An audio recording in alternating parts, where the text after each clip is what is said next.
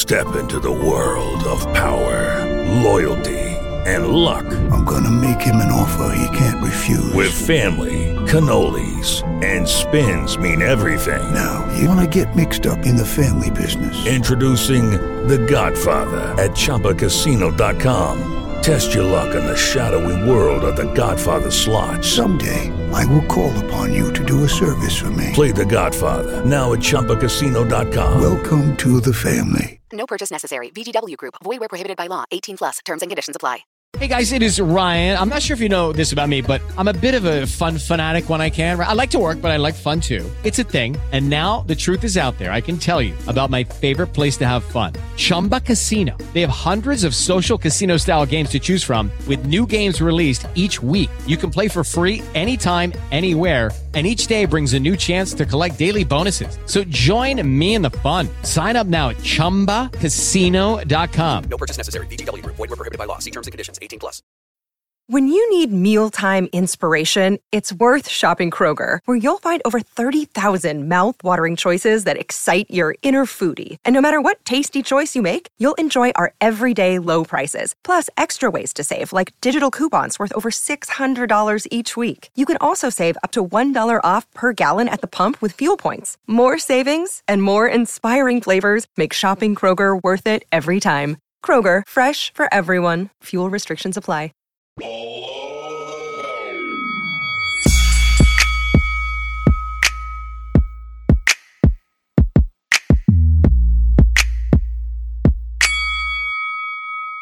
Below the belt.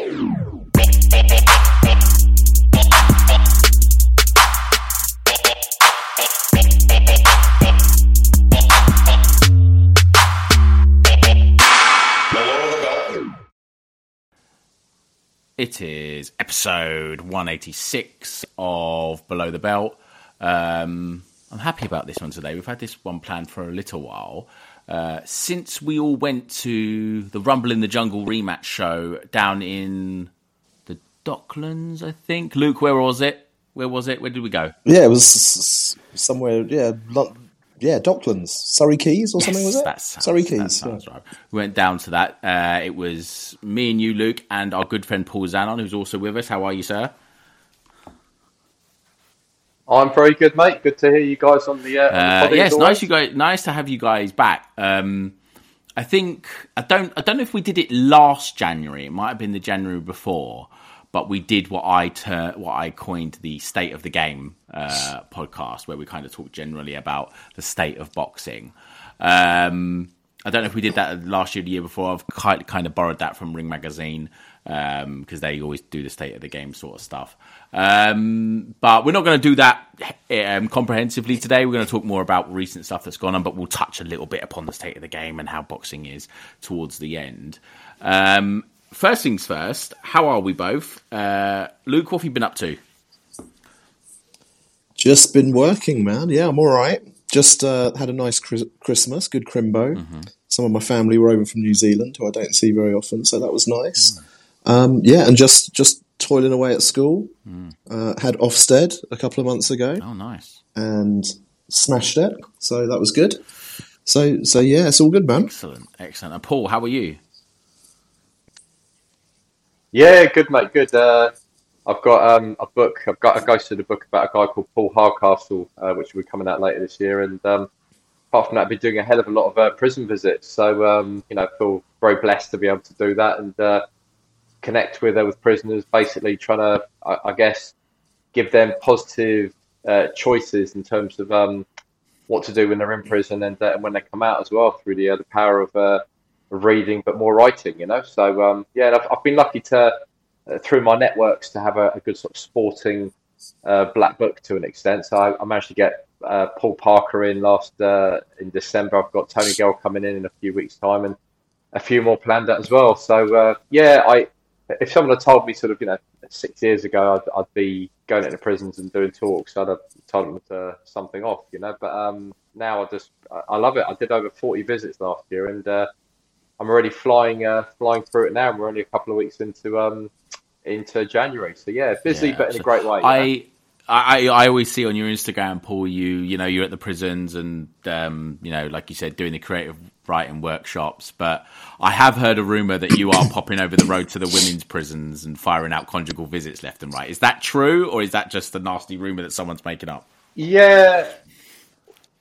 No, I mean, years ago, Mario Balotelli actually drove right through a wall, and his answer was he did it just because he wanted to see inside the prison. I thought, well, I ain't got like a big Jeep or nothing to go for a wall, so I have to sort of work out how to climb the walls instead, So I'm getting there. I'm getting, slowly working on it. Like, kind of like Great Escape. Yeah, but yeah. I like to just spread this rumour that you're a massive, massive Lothario. And so I just have it in my head that you're popping over the road to the women's prison and filling up your black book there. They don't call him the Italian Sailor for nothing, do they? No, they don't. That's right. No, they don't. I've perpetuated this thing of this personality of what you are, Paul, and I'm going to continue to perpetuate it and put it out there as much as I possibly can. Talking of women, it was women's boxing headlining kind of British boxing this weekend. They seem to get centre stage on Sky Sports. Natasha Jonas and Mikaela Mayer for the IBF welterweight title at the Accor Arena in Liverpool. Fair to say, Luke, that this main event and the fight was tinged with some controversy, wasn't it? Yeah, it was. Can I just say, smooth segue there from talking of women to move into women's boxing. I love that. I thought it was a good fight, really exciting fight, well-matched fight, but I definitely thought Mikaela Mayer won it 6-4 or 7-3. Couldn't see a draw, couldn't see Jonas. A little bit of the home cooking or home crowd influence there. Feel quite sorry for Mayer as well, who had also on the wrong end of, I thought, against Baumgardner. So... Definite controversy, and I'd love to see a rematch. I think she really deserves a rematch, at least for one of those two losses that she's had. Bit of injustice. Yeah, I don't think Baumgardner's going to give her the rematch. But yeah, I think this fight feels like it should absolutely be a rematch. Because just as much as anything, I'm not sure what else there is out there for Jonas, really. Is the McCaskill fight, maybe, if she's still got welterweight titles. I can't keep up. Paul, what did you think of the fight on Saturday? How did you have it? What did you think of the fight itself? Yeah, well, I thought that Natasha sort of started off very well. She put some lovely combinations together. It was quite evident, though, that she was lacking a little bit of zap in those punches that she might have had maybe 3 years ago. For me, one of her best performances, I think, was when she fought against Katie Taylor, and there was a good argument there to say she even nicked that fight. But for me, I thought she put her punches together fast, and they had a bit more sting to them. This time, they were landing, but it just wasn't making a dent in Mayer. And maybe it is Mikaela Mayer. She's got the jinx of fighting in the UK, because the two times she's lost has both been in the UK and are both split decisions. So maybe she needs a bit of neutral territory. I think she was she's unlucky on this one. I actually did think that Alycia Baumgardner won the first one very convincingly, and I think he would probably do it again. Let's not talk about the drugs scandal. But yeah, in terms of Tasha Jonas, is she going to ignite the rematch clause? If she does, I would probably say that she will lose it next time round. But we'll see. I mean, Mikaela Mayer just needs to carry on, because she's got a world title without a doubt waiting for her again. So let's see where it leads her. It's interesting as well that she went from super feather up to welter, and she moved through to light when she fought against Lucy Wildheart, but now going up to welter. Is this her natural division? I'm not sure. A 140, how would she fare against Chantel Cameron? I think Cameron would give her too much, to be honest. Despite the fact that Mikaela Mayer did win the fight, it doesn't escape the fact she's still got very, very heavy feet. She moves around like a classic Mexican, to be honest. And but she lacks a bit of zap as well, and she doesn't have that sort of finishing power, that tenacity maybe that someone like a Katie Taylor or a Chantal. I think that's a fair point about Mayer. Even though she's kind of workmanlike, I'd describe her as, and I think. In the two fights that we've seen of her on these shores, she's looked very much like that. She presses the action. She throws enough, but she doesn't do anything. She doesn't stand out. She doesn't do anything to clearly win a round. Although she did not so much rock, but she did land some really good flush shots on Jonas. But she doesn't do it on Natasha Jonas. But I actually thought, particularly in the early rounds, that Jonas landed the kind of the flashier shots, the kind of the shots where she didn't have to take anything going in to land it. And Mayer, I think, has a little bit of trouble with that. I suppose the issue for Mayer here, Luke, is that Jonas doesn't really need to rematch her. But I think at the same time, what else is there for Jonas? What does that make sense?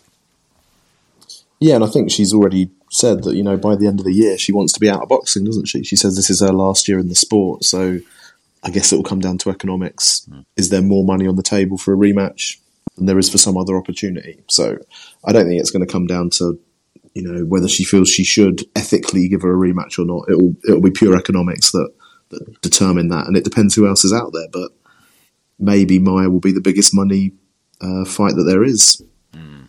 And the ringside pool, Lauren Price, wasn't it, who's the British champion? I'm not sure she's defended it yet. Yeah. She was ringside. There's talk of that fight. Is that a fight you'd like to see? I'm probably going to be a bit outspoken there, but when I watch Lauren Price fight, it doesn't really excite me that much. You know, the way she was putting her punches together in the Olympics, I thought when she goes pro, she's going to be banging people out left, right and centre. She's only actually stopped one out of her six opponents, and that was her sort of second fight in. I still think she needs a bit more experience before we start sort of moving her up to world level. Otherwise, she might get a bit exposed mentally. It might sort of fracture a bit. I know she wants to start sort of peddling up to the bigger money because, you know, she's knocking on 30 years old. But I think she needs a few more defining fights under her belt first. At the moment, to see Lauren Price in, with either one of those two, not really. It doesn't really excite me. I'd be inclined to agree. It felt, Luke, that when Lauren Price won the British title, she hasn't defended it yet. I've just checked. She hasn't defended it yet, and it was kind of coined as, you know, well, it was the first ever British title fight for in the women's division. It felt like, to me, for a belt that all three of us all really admire and really love, it felt like a bit of a marketing chip, but it didn't really mean much because the division, you know, the British welterweight division in the women's division is really light. So does it feel like perhaps, even though she is the British champion, that Price actually is really nowhere near Jonas's level yet? Yeah, I definitely agree with that. And I think gimmick is the right word. I mean, for a British title, for a European title to mean something, you need to have some strength in depth. And that is still where women's boxing, you know, is lacking. You know, really, only the world titles really mean anything, I'd say, in the women's game at the moment, given how shallow a lot of those weight classes are. So, yeah, it did come across gimmicky. It hasn't meant much. It's not caught on. I think for now we should just stick with the world titles, and thankfully a lot of which are unified, so at least there is a number one in the division, albeit divisions that are pretty slight and where talent's pretty thin on the ground for the most part. Mm. And Paul, you know, Jonas has, you know, she unified at 154 quite easily actually, and, you know, won a belt at welter as well, and this is before then she kind of She obviously did well at super feather, but toiled a little bit. You know, got stopped. You know, lost to Katie Taylor at lightweight. Am I right in thinking my feeling kind of is with Jonas is that Mayer kind of, we saw kind of what Jonas's level is, and actually she's been kind of, we saw the level of British, of not so much British, but world women's boxing, in the sense that Mayer kind of was, you know, coming off a loss, hadn't looked great, but was still good enough to push Jonas really, really close at the weekend? Yeah, I mean, listen, you know, when Jonas lost against Vivian Obanoff, and she was absolutely smashed out of there, everyone thought, that's it, you know, she's gonna stop fighting soon. They thought it was gonna be like Nicola Adams, you know, it was gonna be a very short sort of rail on the track there, but she didn't. It was a bit of a Cinderella sort of story coming through there, and she moves up the weight divisions, and, you know, the best fight, like I said, I thought was against Katie Taylor. That was after she had a split decision draw against Terry Harper for world honours as well. But to then sort of come back and starts sort of, you know, unifying later on in her late 30s, I thought was brilliant. Now she's at a point where I think she's done as far as she can, gone as far as she can go. She's done as much as she can do. Age is definitely not on her side anymore, and speed is certainly was evident. She was putting her punches together a lot slower than she normally would. So if she's got good advisors now, and unless there's a stupid amount of money on the table, I think it'd be nice to see her step away and still be involved in the sport, because she's a great commentator, a lovely person. She's got so much to offer both the pro and the amateur games. So yeah, let's see. She is genuinely one of the nicest people I think I've ever interviewed, and she's got so much to offer sport in general. So do you agree with that, Luke? Do you think maybe Jonas should consider, you know, going out on top? Yeah, I think if there's you know, not a big opportunity on the table, she might well do, and I think, you know, she's that rare thing among boxers. She seems to be planning for retirement as well. I think she manages a couple of fighters. She's got the commentary work, so I think she'll be good when she does hang the gloves up, because she's got a bit of a sense of purpose, good head on her. As Paul says, I've interviewed her as well. You know, lovely lady, very personable, bright girl. I think she'll step away at the right time. I think she'll make the right call sometime this year. I think we was just talking about Lauren Price a minute ago, and actually while you guys were chatting, I was thinking to myself, Lauren Price isn't ready, but why not? Perhaps that's a good fight for Jonas to go out on, for her to have a, you know, a domestic rivalry, to have a world title fight. It is Ryan here, and I have a question for you. What do you do when you win? Like, are you a fist pumper, a woohooer, a hand clapper, a high fiver? I kind of like the high five, but if you want to hone in on those winning moves, check out Chumba Casino. At chumbacasino.com, choose from hundreds of social casino style games for your chance to redeem serious cash prizes. There are new game releases weekly, plus free daily bonuses. So don't wait. Start having the most fun ever at chumbacasino.com. No purchase necessary. VGW Group. Void where prohibited by law. See terms and conditions. 18+. Lucky Land Casino, asking people, what's the weirdest place you've gotten lucky? Lucky? In line at the deli, I guess? Aha, in my dentist's office. More than once, actually. Do I have to say? Yes, you do. In the car, before my kids' PTA meeting. Really? Yes. Excuse me, what's the weirdest place you've gotten lucky? I never win and tell. Well, there you have it. You can get lucky anywhere, playing at LuckyLandSlots.com. Play for free right now. Are you feeling lucky? No purchase necessary. Void where prohibited by law. 18+. Terms and conditions apply. See website for details. You know, because it's domestic, it would fill a good size arena up, and either Jonas goes out with a win, or, in to use the wrestling vernacular, she puts over Lauren Price on the way out. That, you know, she might lose, but then you make a new star coming out of it. So it feels like kind of a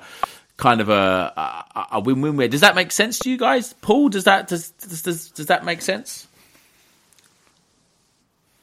Yeah. The only thing that I wonder is, like, if you look at Tasha's face at the end of that fight, it kind of told the tale. You know, her eyes were badly swollen. I mean, it would have been a lot worse the morning after. She did take a lot of big punches, like Luke was saying before. There were some massive single shots that she was eating up, and fair play to her chin. I would just hate to see her maybe get stopped by Mayer if she does decide to sort of say, you know what, I'll be honourable and give her the rematch clause, because it wasn't in Meyer's contract. It's only in Jonas' contract. And if she was to grant her that and then get smashed up and maybe stop, that would be really, really difficult for her to sort of look back on. If she was to retire now and say, I've retired on top, yeah, I could have had one more fight. But in the words of Andre Ward, when a lot of people said to him, did you think you could have had, you know, at least just one more fight? And his response was, couldn't I retire having not had that one more fight? And maybe that's what you need to consider more. It's a fair point. It's a fair point. While we're on women's boxing, every single time there's a big women's fight and it's a close decision, people get up in arms about the length of the fights, i.e. 12 frees, 10 frees, all of that, etc. At the minute, Luke, where we're doing, you know, women's world title fights are, you know, 10 2-minute rounds, which is 20 minutes in total, whereas, you know, men's is 12 frees, and that's 36 minutes in total. Obviously, you'll be aware that Amanda Serrano, the undisputed featherweight champion, has been boxing 12 frees, other than for the WBC belt, which she's had to vacate. Where do you sit right now, Luke, on the debate around the length of women's world title matches? I'm happy with 10-2s, I've got to say. I think they provide quite a lot of action. I think the rounds, it gives the rounds a fast pace to them. I think if you stretched it to 3-minute rounds, the pace and the entertainment value would drop a bit. And I think at this stage of the sport, where they're trying to build stars, build the profile, I think 10-2s are absolutely perfect for that. Paul? I'm the other way around, actually. I think it should be 3 minutes, because in that way, both the men and the women are fighting on the same platform. I totally agree with Luke in terms of the fact that shorter rounds will be more dynamic. I mean, by the nature, you know, by the virtue of the fact you've got 120 seconds opposed to 180, you don't have to sort of look at the fact of blowing yourself out within those 3 minutes as opposed to the two. You know, you're working the longer game. You essentially, over 10 rounds, you're fighting 20 minutes as opposed to half an hour. And I genuinely believe that, you know, the ladies are putting in the hard graft, they're putting in all the road work. I'd like to see them do. It's an interesting one, actually. There's a couple of bits for me with this debate, really. Firstly, there's a lot of debate about it, but not so much from the women themselves, and that's quite telling, to be honest. Other than Amanda Serrano, who's very vocal about it and is actually acting upon it, I'm not seeing that. You hear people say it. I remember Clarissa Shields and Savannah Marshall have hinted at it, but then immediately after that fight, they both said they're quite happy to stay at 10-2s. So I don't see a massive call for it outside of fans and, you know, perhaps some writers, but I think the women need to be the ones to decide their own destiny here, not a load of suits or, you know, fans or podcasters. So I think there's that. But the other bit for me, and I was asked about this actually. I was on the Fighting Cock, the Spurs podcast. We do a there's one behind their paywall, and I was asked about this on their podcast, and I said the WBC have always been on the side of safety. They're also always on the side of fucking drug cheats at the minute as well. But which is a complete oxymoron, right? But they love, you know, they were one of the first to go from 15 rounds to 12. It was after that Ray Mancini fight, which our good friend Luca reminded me of not too long ago. But I think about safety in boxing in general, and I think about the aesthetic, and I think about how it's going to look when, heaven forbid, a woman fighter dies in the ring. On these shores or in America, on a televised card, if a woman suffers a serious injury or sadly dies, I think about the aesthetics, and I think the reaction from mainstream media will be a lot more severe than it is right now for men. And I think that's why the sanctioning bodies are really tiptoeing around that. Luke, does that make sense? Yeah, valid point, Cal. Definitely. Was making me think, this conversation, actually, how many sports is it where women have reduced time or something like that? Is it just boxing and tennis are the only two that I could think of from the top of my head, but there's probably more. But, you know, they run in the marathon, they run the same distance. Yeah. In football, it's 90-minute matches. Yeah. So in a sense, I guess boxing and tennis are sort of outliers. That's true, yeah. I can't think of anything off the top of my head, really. Yeah, Paul, any thoughts on that? Yeah, again, it's like you know, the ladies are saying that they want to get sort of, you know, equal pay and all this sort of stuff. But I think the only way you're really going to start to sort of head towards that model is if you allow them to sort of compete on a similar time-based platform. And if the ladies are playing 3 sets instead of 5, then I guess they still feel that they might have a couple of sets still in the tank there, you know. If it comes down to the stamina, like I said, these ladies, I mean, crikey, Chantel Cameron's work ethic and Katie Taylor's in the gym should go head-to-head with absolutely anyone. I'd like to see either one of them onto gladiators against the blokes, you know. That's how fit they are. So, yeah, I'd like to see the time frames level out between them. I mean, women's football, I used to be pretty harsh about it back in the day, and for one plain reason, it was substandard crap. And the reason being is that they were simply not given the support financially, training-wise, etc. And the second that the money started to get in there and the ladies started to get the support, the strategy, the technique, the correct management. Look at the level of football now with women's. It is absolutely brilliant. It really is, and it's going to get better and better and better.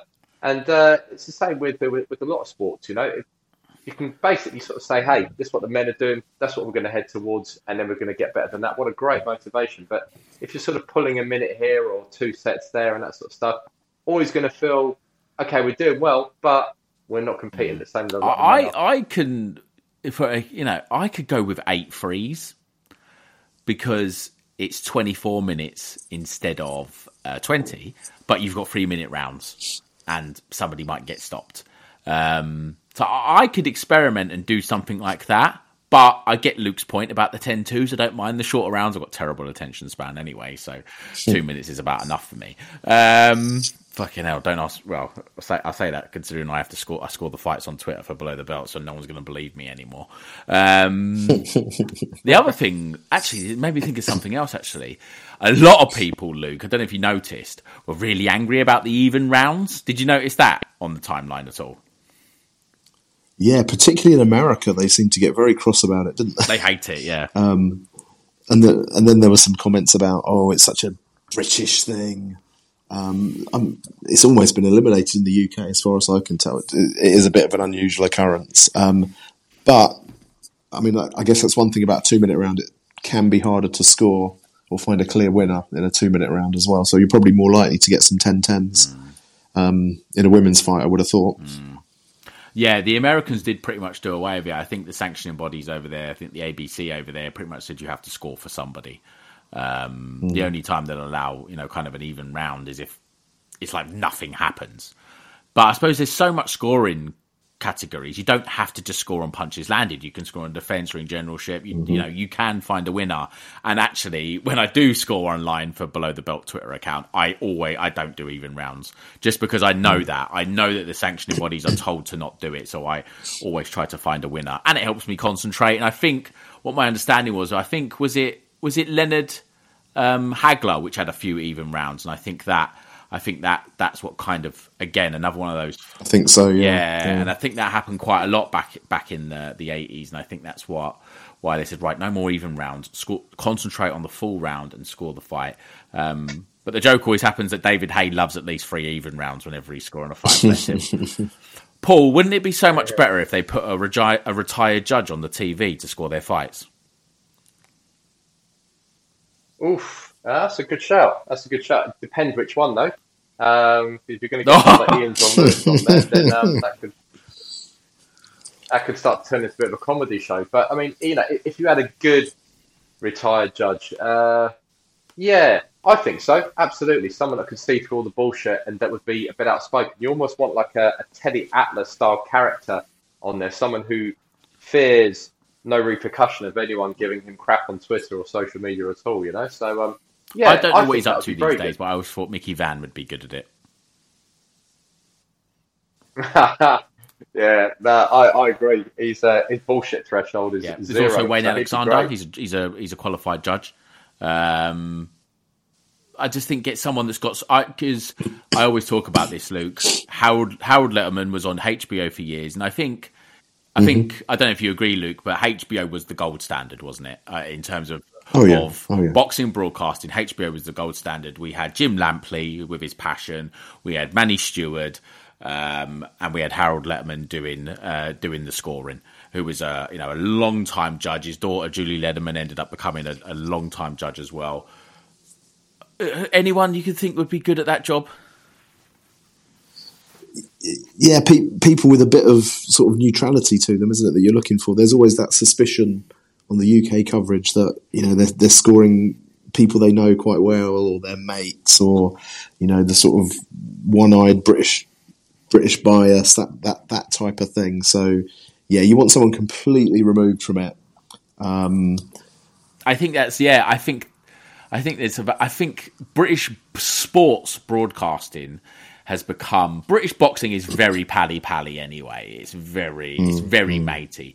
But actually, British sports broadcasting... Well, I say sports. Football and Premier League football and boxing are they always have a dog in the fight. It just feels like there's always, you know, not a football podcast, but if it's a Man United game, there's a Man United commentator. If it's a Liverpool game, Jamie Carragher's on comms. Like it's, they're always looking after the bigger kind of club, if you like. And then in boxing, on DAZN, they all work for Matchroom, so they all follow, you know, the Matchroom kind of. They want the Matchroom fighter to win. On Sky, even at the weekend, not so much Dave Coldwell. He wasn't so bad on comms, and Andy Clark's brilliant. He's the best commentator in Britain, I think. But Lauren Price, and then there was Jane Copeland, I think it was, that was on comms on Saturday. They were both. It was all Tasha this, Tasha that. You know, lots of first names, over familiar, and.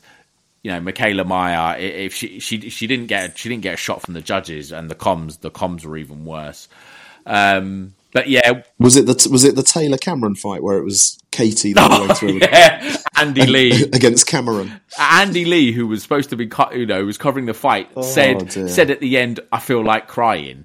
Like he was that passionate about Katie Taylor winning the fight, despite the fact he was supposed to be broadcasting it.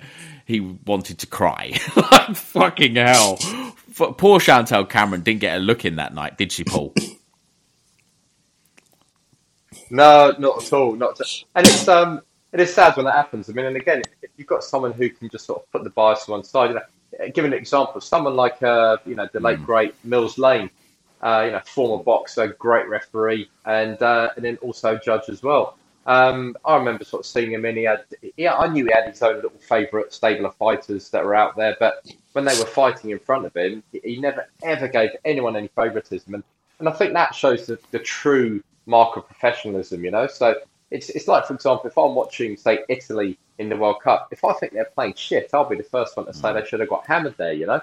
But it's unfortunately, yeah, some people, they do let their bias spill out onto TV, and if we can see it, it means everyone else can see it as well. It's just more a case of the likes of Andy, can he actually embrace it afterwards? Or someone goes up to him and goes, mate, you know, anything short of wearing the Irish flag over your shoulders from the start to the finish, you know, you could have been a little bit more subtle, you know? I mean, this is why for me, and again, I mean, this is a boxing podcast, so excuse the diversion into cricket, but the greatest sports broadcaster I've ever seen, Richie Benaud, the very model of neutrality. I mean, he was a former Australia captain, for God's sake, but when presenting his coverage, straight down the line.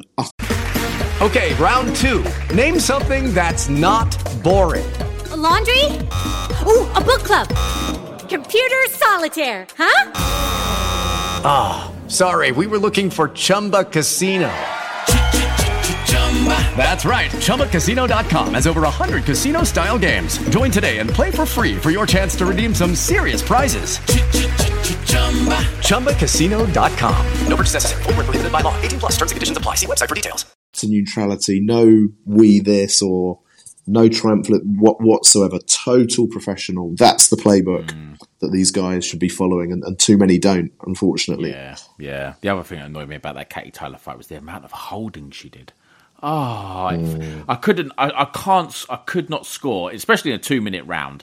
I can't score a round for someone that holds for 90 seconds of every round. Just fuck off. Like, no, it really bothered me, that fight. There was nothing good that came, you know, fair play to Taylor. She did well-ish, but it was the coverage was nauseating, and she always does well right off the judges, but the referee was awful that night, absolutely awful. Yeah.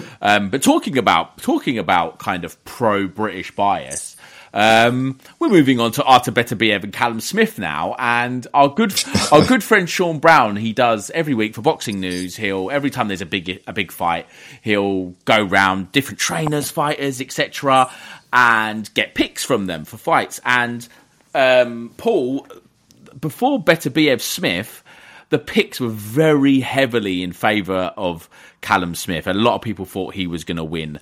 I never... No, me neither. I was just about to ask you, did you get swept up in that beforehand? Did I? Fuck no. With Luca Rossi as my witness, because he actually texted me a couple of days before saying, are you getting bought in by all this hype for Callum Smith? And I replied back, and I, in those exact words, said, am I fucked? I said, he's going to get smoked around the mid-rounds. And, well, I'm not a betting man, but I should have put like a pound everywhere from sort of 5 to 8. But I just couldn't see it. It's like the way you got to look at it is that Beterbiev was the bigger version of Canelo, and if you found problems with Canelo, it was going to be a lot worse with him. And you know, at the end of the day, you know, it spoke volumes. Beterbiev is 39, but he's you know, relatively fresh from that perspective. How many more fights he can continue to work through at these sort of gears, I don't know. But no, I was never ever bought into the fact that Callum Smith was going to win this fight. No, me neither. Luke, did you get swept up in all of that, or was you as bemused as myself and Paul were? Total bemusement, mate. I saw Sean's article you're referring to. I think it went 23-8 to Smith. I think. Oh, just thinking about it makes me laugh. I mean, Sean does an incredible job canvassing these picks and the numbers of people he gets. Absolutely amazing. But that must be, you know, the worst set of predictions I've ever seen in my entire life from that crew of sort of one-eyed Brits. I mean, honestly, bemused. Yeah. I mean, fair play, Smith. He took his lumps, but there was only ever a very remote possibility that he was going to win that fight. And I couldn't believe how many people were giving him a sort of better than even chance of doing it. I'd been hearing when that fight was announced, which was about last summer, it got pushed back the once because I think Beterbiev got an injury. Or was it Smith? I think Smith might have had an injury. I can't remember. Doesn't matter. Beterbiev had some sort of jaw dental issue. Yes, that was it. Yeah. Thank you. Yeah. He had an injury. But I heard when it was first announced that, and I've been hearing this for a while, but it was from the Smith camp that Beterbiev's on the way out. He's had a lot of injuries, And for people that have listened to this podcast from episode 1, I always think back to this. On episode 1 of Below the Belt, titled Anne Wolfe's Marigolds, we talk about Scott Quigg versus Carl Frampton. It was the preview to that fight. And before that, we recorded that podcast. The guys in the room had heard all these gym rumours about Carl Frampton, how he was fucked at the weight, basically. And the stuff about Artur Beterbiev screamed of that to me. It screamed of gym rumours. I'm told it's not gym rumours, but it screamed of gym rumours that everybody's believing. Or, yeah, that mainly. Also, I think Callum Smith is hugely overrated by British boxing. And I'm never going to be a Barry Jones and I love Barry Jones so much. The way he can talk about footwork, it's just, I could never talk about boxing in that level of detail. But I always judge fighters on who they've beat and when they've beat them. It's so important. And you have to ask yourself about Callum Smith. It's a very simple question. What's his best win? And probably the answer is a one-armed George Groves. And that says everything about Callum Smith. To get to 33 years of age and his best win is a one-armed George Groves who retired immediately after the fight. I just don't think Callum Smith is as good as people think he is or thought he was. And the way he performed against Canelo, I think we saw his level. He pretty much did nothing and just survived in the end. And I thought he did better against Beterbiev. He had a little go, but in the end, we saw his level and he was stopped handily. Is that fair, Luke? I can hear you, so I'm going to let you go. Go on. Yeah, I think that is fair, but I think also it's that British symptom that we often get, where you know they're holding out for the big fight, and sort of on the way up, the medium fights that would prepare them better for the big fight never happen. You know, Callum Smith probably has a higher ceiling that he could have reached had he already fought Anthony Yard or Callum Johnson or whoever else it might be before fighting Beterbiev. Instead, you know, he's given a couple of road sweepers to knock over, and then some people are surprised that he's not prepared. You know, when he goes in against one of the best fighters in the world, it's not a model, generally speaking, that is going to enable you to succeed at the very highest, you know, pound for pound level, is it? Yeah, and that's I can hear Paul Apps just seething right now because he's been he is if he's got a cat, he doesn't have a cat anymore because he's kicked it across the room. But he's been going on about kind of a Super Six of the light British light heavyweights in particular for a long time. So go on, Paul, take us away. Yeah, absolutely. There's a lot of people now saying Callum Smith, Anthony Yard. Yes, this is what I'm talking about. I'd like to see Callum Smith against Yard. Or how about Callum Smith versus the winner of Buatsi Dan Aziz against crikey, what's his name? That's it, Dan Aziz. I mean, that's going to be a great fight in itself. But so the winner of that against Callum Smith, fantastic. We've got Callum Johnson, who's sort of making noise at the moment as well. You've got Spider Richards, Let's get those six in a tournament. At the moment, they're talking about the best five from Matchroom versus the best five from Warren's stable. Well, maybe they can do something similar back at a weight division. That would be fantastic. And I'm not sure what the split is amongst the fighters I've just talked about there, which stable they're in, but absolutely, it's a great domestic thing. Why don't we do it? Talking about Callum Smith, it just reminds me of when Howard Eastman went over to America and he fought Bernard Hopkins. At the time, Eastman was 40 wins, 1 loss, and everyone was basically sort of, similar. They were saying, oh, he's going to beat Bernard Hopkins. And I was thinking, are you crazy?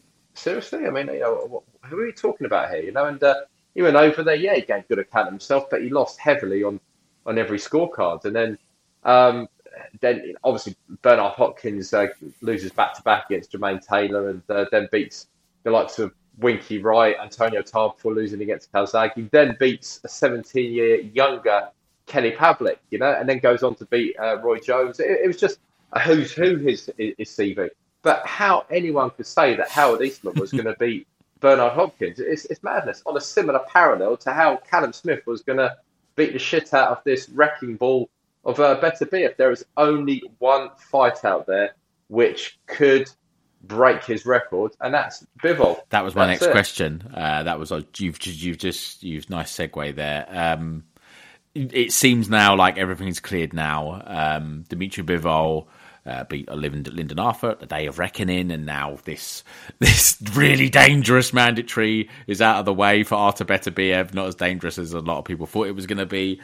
And now kind of it seems that we're ready for an undisputed fight. Even Bob Arum before, who didn't want to make the fight because they're both from Russia and didn't like the politics of it, even he seems to be coming around to the idea now.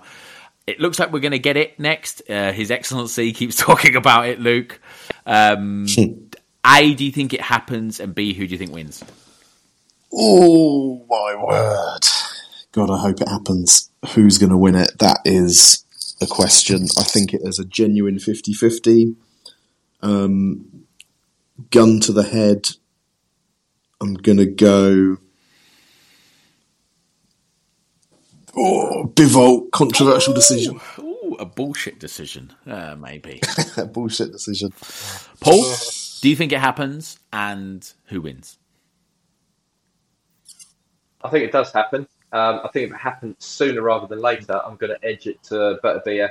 I think Bivol is the only person who can maybe outmaneuver him. Beterbiev is not indestructible, and Callum Johnson caught him. He rocked him good and proper. And if anyone can work angles, well, it's Bivol. But... based on everything I've seen of Beterbiev up to this point, and like I said, if he's still as fresh as this for the next, say, 6 months, which I'm hoping that time frame is going to be when these two guys meet, I'm just going to edge it to him. But as Luke said, I mean, I don't think you can pick a wrong fighter in this. You really can. It's whatever case you build up for either one of them is going to be right, because both have earned their stripes, both are unbeaten, and they are, without a doubt, the best at 175 on the planet. I agree with you, Paul. I would pick Beterbiev, whatever we're calling him, to win. I think he would win. I think there was a lot of... Bivol got a lot of stick for not getting Lyndon Arthur out there. I just don't think he's got the pop. I just don't think he's a puncher at world level. And I think Beterbiev will just wear him down. And obviously there was the controversy around Beterbiev's atypical result. So not a failed drugs test, an atypical result for human growth hormone, testosterone. But they did tests afterwards and they didn't find anything. So I don't know what that means. But I think for a guy like Beterbiev, he lives the life, devout Muslim, doesn't drink, doesn't smoke, doesn't party.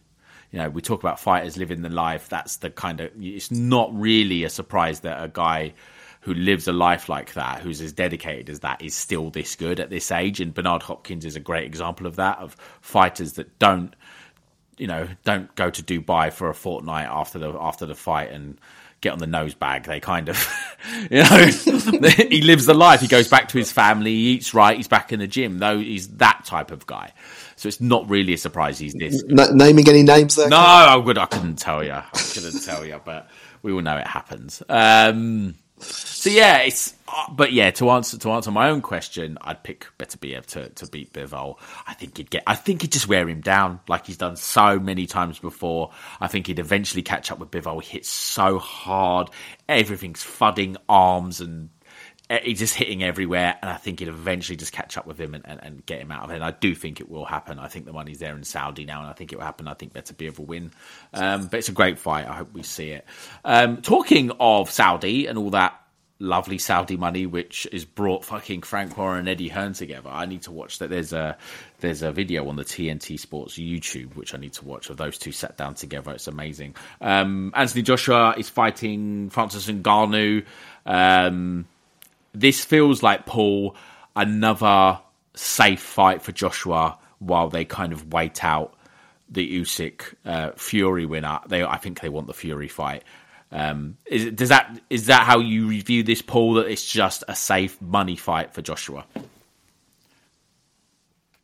Yeah, I think just safe money. You can even take the word fight out if you want. Just safe money. I think that Joshua stops him.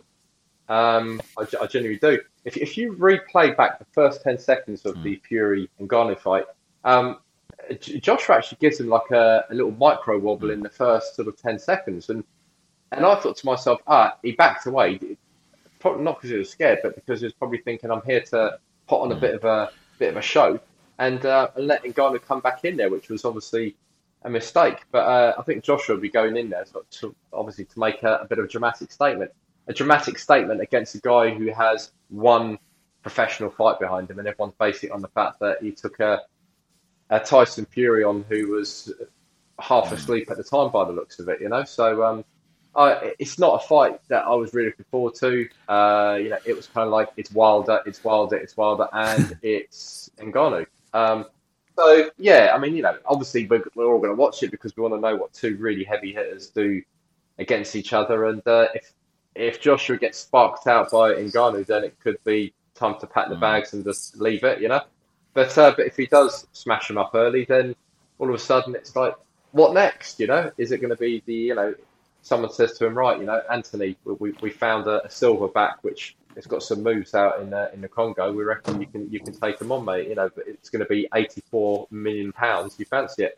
Maybe he goes to that, or maybe he does what we're all hoping, which is actually boxers. Yeah. It feels like they've.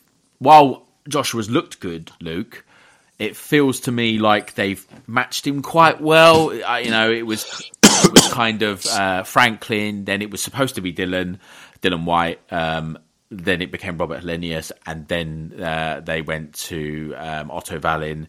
It feels like they've matched him kind of safe. Is it more of the same, do you think? Yeah, and I didn't quite, he seemed to get rave reviews for the Otto Vallin performance, which I didn't really see. Vallin was tailor-made for him, doesn't hit hard enough to, for Joshua to fear him. It's a slow rehabilitation, I guess, for Joshua. It's another marking time fight. It's high profile. It gets people talking.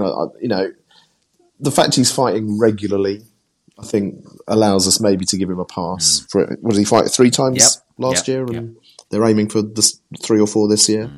I think if you fight 3 or 4 times a year, you're entitled to a couple of gimmies. As long as there's something big around the corner, maybe Hrgovic if Fury and Usyk have a rematch.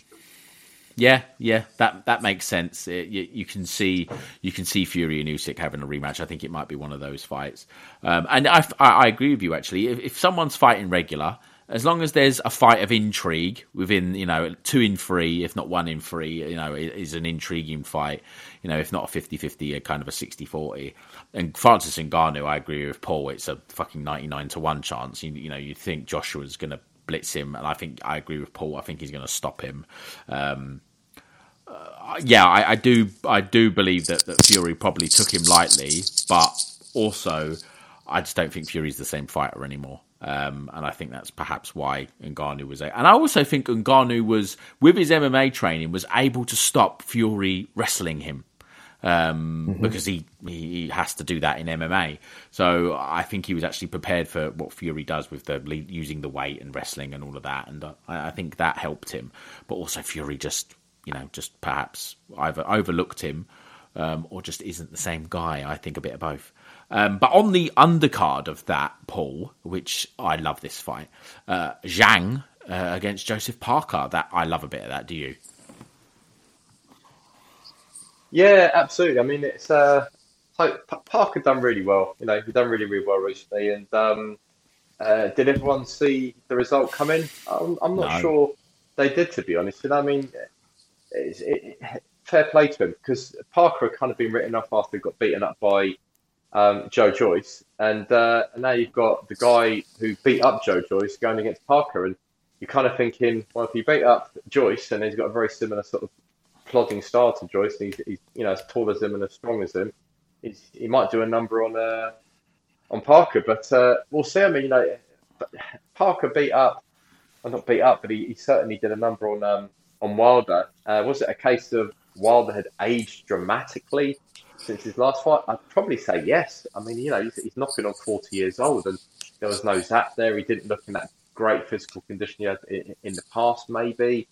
But either way, Joseph Parker, possibly one of the nicest people again, you know, in boxing. I'd say so. You know, absolute gentleman. And if he can make a nice big bang of cash on this, then brilliant. So, yeah, Parker, Zhang, interesting. I would probably have to say that Zhang is going to, there's a possibility he might win by stoppage, but you don't know. Styles make fights. And when Zhang lost against Filip Hrgovic, I mean, it wasn't won by traffic. That's a damn very sure, close, you know? Fight, that one. You looking forward to this one, Luke? Yeah, I think it's a cracking fight. I thought Zhang beat Hrgovic. I thought that was a bad decision. He did very well against Joyce. I think Parker shows, you know, again, what activity can do for a fighter. Wilder had a couple of rounds in a couple of years. Joseph Parker had been keeping busy, keeping sharp, and I think that was a factor, definitely in that fight. And it's good to see him, you know, trying to build on the momentum of that going in against another top 10 guy. So, yeah, that's the fight of the card, really, isn't it? The most competitive one, I think. Yeah, definitely. And I was a bit worried. I thought Zhang was going to get left out. I thought maybe people would just kind of leave him out. Nobody wants to fight a big, tall, heavy-hitting southpaw from China, and perhaps English isn't the best, obviously isn't his first language. So I thought maybe, you know, he might struggle to get a part of this Saudi money, if you like. But it seems like he's, you know, he's getting in there, and, you know, His Excellency loves the heavyweights, and so I'm pleased for that. But I think Parker's he's not gonna be, you know, as passive as Wilder was, and Zhang isn't hard to find either. So I think it's an intriguing fight. I think Zhang might win. I'd lean toward Zhang to win, but I like it as a fight. I'm actually quite intrigued by that one. Also, that's kind of been talked about now. All this Saudi money's flooded into is the Queensbury Matchroom 5-on-5. We never thought we'd see something like this, did we, Paul? No, not at all. And you know what? You can certainly quote me from a number of the poddies I've done with you, where I've said, you know, my complete sort of dislike of the fight suddenly moving Saudi, because it was kind of like, you know, we're going to fight at that well-known venue, Madison Square Gardens, or it's going to be the MGM in Vegas, or it's going to be the York Hall. And all of a sudden, I mean, actually, can anyone name the venue in Saudi where the last fight happened? Mm-mm. No, there we go. And so that's my point. No one can actually sort of, you know, name it, and I'm not sure if they keep the same venues for that long as well. They're sort of they can create these venues in literally minutes. But one thing I will sort of like, you know, eat my hat on a little bit is that what's actually the goodness that's happened from all this salary cash, which is that they've been creating the fights that nobody thought were going to happen. So, you know, the likes of Usyk against Fury, getting Anthony Joshua out, all these other fights which we've seen recently, it's happened because there's massive cash. Who'd have ever thought that someone would have enough cash, enough pull to be able to turn around and get Eddie Hearn and Frank Warren and say, right, get 5-year best out there, and don't worry, I'll stump up the cash to make sure it happens. If it wasn't for this Turkey guy, it would be, you know, His Excellency there. It just wouldn't be happening. So, not, you know, I'm still not a big lover of the fact that it's happening in a venue which it doesn't have any historical significance at all in terms of world of boxing. But if it carries on the way it is, it may well start to, because these fights are going to happen, and people will then remember where it happened. I think that's a fair point, actually. I've been thinking about this quite a bit. I think one thing, Luke, that we've been frustrated with for a long time is the politics with promoters and trying to make fights happen, particularly in the UK. With, you know, again, we're all fans of the British title, and what this could actually, I'm just thinking about what this could mean for the British title. The British title is as big as the fights that are competed for. You know, what fights take place for it, I think. And I'm not sure. I was just wondering how you kind of feel, Luke, about, you know, kind of Saudi in essence taking over British boxing, and also what do you think this does for boxing actually over here in the UK itself? Oh, that's a big question, Cal. I mean, I guess I'd start off by saying that I'm not ever going to use the phrase "His Excellency," even in an ironic way. Fair enough. To refer to a representative of a quite despicable and disgusting regime. However, at the same time, only in boxing, you know, could money from such a regime, you know, bring about good. That's the fucked up world that boxing exists within. So I don't think we can get too high and mighty about it. It's good to see good fights happening. Is it ideal? No. Will it have a detrimental effect on the UK boxing? Probably, because I imagine there'll be less shows and less big fighters fighting over here.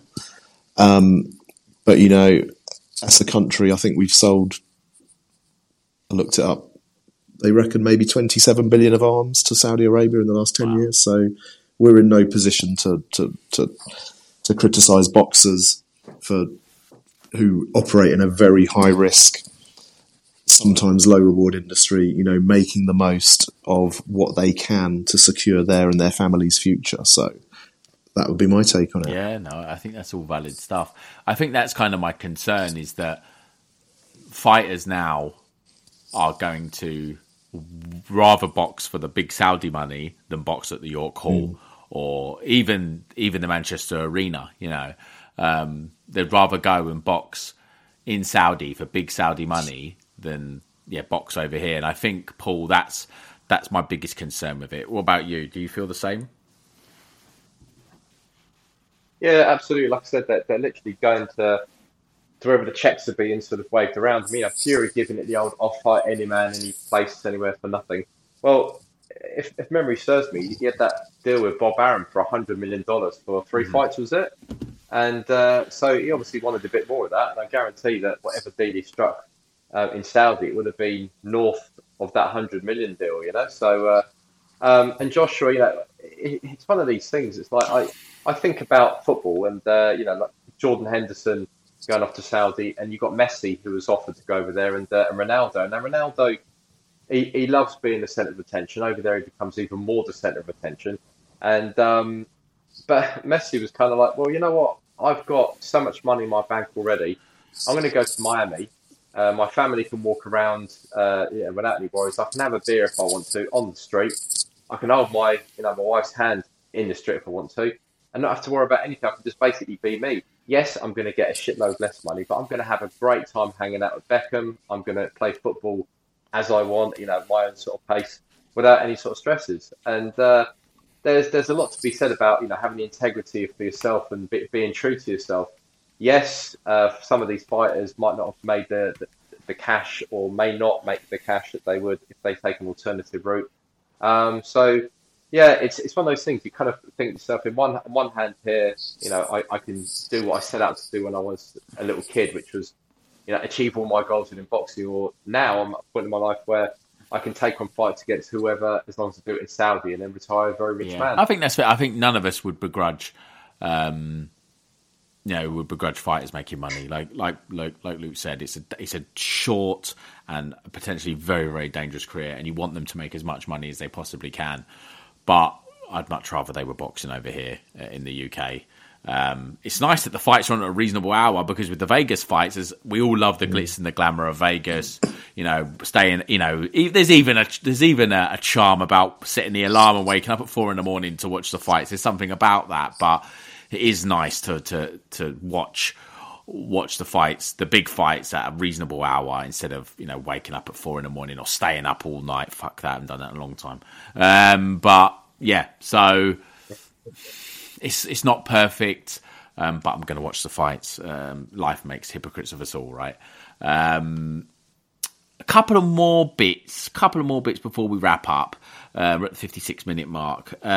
We mentioned earlier on Callum Smith and Anthony Yard. I'm going to ask for a couple of predictions, actually, from you, Luke, first of all. If those two were to fight, Callum Smith and Anthony Yard, who would you fancy? And also, who do you fancy in the undisputed heavyweight title fight, Fury and Usyk? Go. Oh, I'm going to go Yard to beat Smith. I think he might be a bit hungrier. And I think he probably hits a bit harder. Mm-hmm. And I think he's a bit more athletic. Mm. Smith's a bit robotic. Fury Usyk. I'm going to go for Fury purely because then if he wins, at least I tipped him to win. And if he loses, I'll be so fucking happy that I won't mind that I tipped him to win. You're just hedging. That is just hedging. But I'll take it. We got to pick. Paul? Yeah, I'll agree with Luke on the Smith against Yard prediction, and basically based on the way that both of them fought against Beterbiev. Yard did much better. He actually rocked Beterbiev at one point. He was never going to win the fight, I don't think, but he certainly put up a much better performance. So I also think that Callum Smith's best days are behind him, possibly, dare I say, at super middle. So yeah, I'd go with Yard at that, and let's go a bit controversy. I'll say Usyk wins this by points, unless Fury's got his head in the right place post Ngannou, and you know, he's back to the old Fury that fought against Vladimir Klitschko, and he's lighting his feet again. Although Usyk is getting older, and he noticeably looked a little bit slower in his last couple of fights against Joshua there, but he still had the sneaky lean backs. He still had good footwork. He was still setting traps. And this is the fight of his life, and if anyone's going to rise to the occasion, he needs to rise to the occasion far more than Fury does here. Everyone is saying Fury's going to win. Everyone's saying a good big un beats a good little un. So the pressure for Usyk here is, if he loses it, everyone's going to say, well, you know, fucking we all said he was going to lose it. You know, he's way too small. So the pressure for him to go out and give absolutely everything, leave no stone unturned, it's big on himself, and we all know that he will do 110% to sort of to give it that. Whereas I don't know what Fury's motivation, apart from sort of saying that he's going to beat a smaller man here, and that's what everyone else is saying. So I'm going to go with motivational superpower kicking in for Usyk, and he's going to win by points. Hat trick. What about you, Cal? Hat trick for Anthony Yard. I just think mentality. Do you know what it is? I get really frustrated with Anthony Yard. Because as much as I say, you know, kind of Callum Smith, what's his best win? Anthony Yard's run is even worse. Like, he takes on actual plumbers, and then we'll get a world title fight. Like, it's impressive how politically, like, Frank Warren navigates him to world title fights, but he's not beat, other than Lyndon Arthur, he's not beaten anyone, you know, that would qualify him to box for a world title twice, and once against, you know, the lineal and unified champion. But I just think there's mentality-wise, I think he's a little bit mentally stronger than Callum Smith. I think he's a bit fresher as well. And I think Callum Smith at this point would be boxing for money. And I think Yard, I would pick Yard. I think Yard might even stop him. I'd love to see that. I think if they do the 5-on-5, that has to headline. I think Callum Smith and Anthony Yard, I think throw everything at that. I think that would be really interesting. But I'd pick Yard. And I've done it before, and I'll say it again. I'm picking Usyk. I'm picking Usyk to win a decision. I don't think you can box in third gear like I think Fury has done for the last two years at least, and then put the genie back in the bottle and suddenly be Prime Fury again. I don't think he is Prime Fury. I don't think he's looked like Prime Fury for a long time. He looked awful last time out against Ngannou. He wasn't grossly fat. He was the same weight as Wilder 3, I think, or 2. Mm-hmm. So he wasn't grossly out of shape. I just don't think he's got it anymore. And I think, and that's a big call. And I actually think, you talk about pressure, Paul. Pressure's all on Fury. He's been calling Usyk a middleweight and a little sausage. If he loses to a middleweight. So the pressure's all on him. All on him. Whereas, yeah, I fancy Usyk. I think Usyk is... Again, we talk about living the life. We talk about Beterbiev earlier on, living the life. That's Usyk as well. And I think Usyk's going to win. But I'm looking forward to it. And last thing before we go, we just tipped over the hour, but that's okay. Paul, one surprising thing that you think may happen this year. Queen's Park Rangers is going to get out of relegation. That is like Hayley's comment, honestly. It's a long time that you may see it and may not happen ever again. But on a boxing front, I think this year we might see the emergence of 3-minute rounds for women. So, Luke, a couple of people, I asked this question of John a couple of weeks ago. I asked the listeners. A couple of people said they think Joshua's going to retire this year. Somebody said they think Fury's going to retire this year. Anything big or surprising you think might happen this year? For me, the surprise this year is going to be that Fury will fight Joshua. Ah, yeah, I can see that. If Fury wins, yeah, and if Fury very much could win, you know, he may prove me wrong. I like that one. My one when I was on with John was that I thought Chris Eubank would win a world title. I'm already starting to go back on that. I'm not sure he's going to box. I think he's going to do a chase more money fights, to be honest. But I'll stick with that one for now because I can't think of another one. Anyway, chaps, thank you so much. Before we go, are you guys working on anything that you want the people to know about? Paul? No, like I said, just Paul Hardcastle's book comes out towards the end of the year, just putting in the hard time at the moment with the guys putting in hard time at the prison. So I'll continue to do that. I'm on a bit of a crusade and to not give up on these guys, to give them a better mindset when they come out. Good for you. Luke, anything that you're working on that you want the people to know about? Absolutely fuck all, Cal. I am enjoying a sort of semi-writing retirement right now, and it is sweet. I might get into grassing on people, get into Crime Stoppers, just so people can go to prison and learn about creative writing. I think that's... I might start getting into grassing. I'm going to go nick a car right now. Just so I can see Paul. Yeah, exactly. Get free squares a day and a bit of writing. Lovely. Anyway, thank you so much, chaps. And I will talk to you soon. Take care. Sports Social Podcast Network.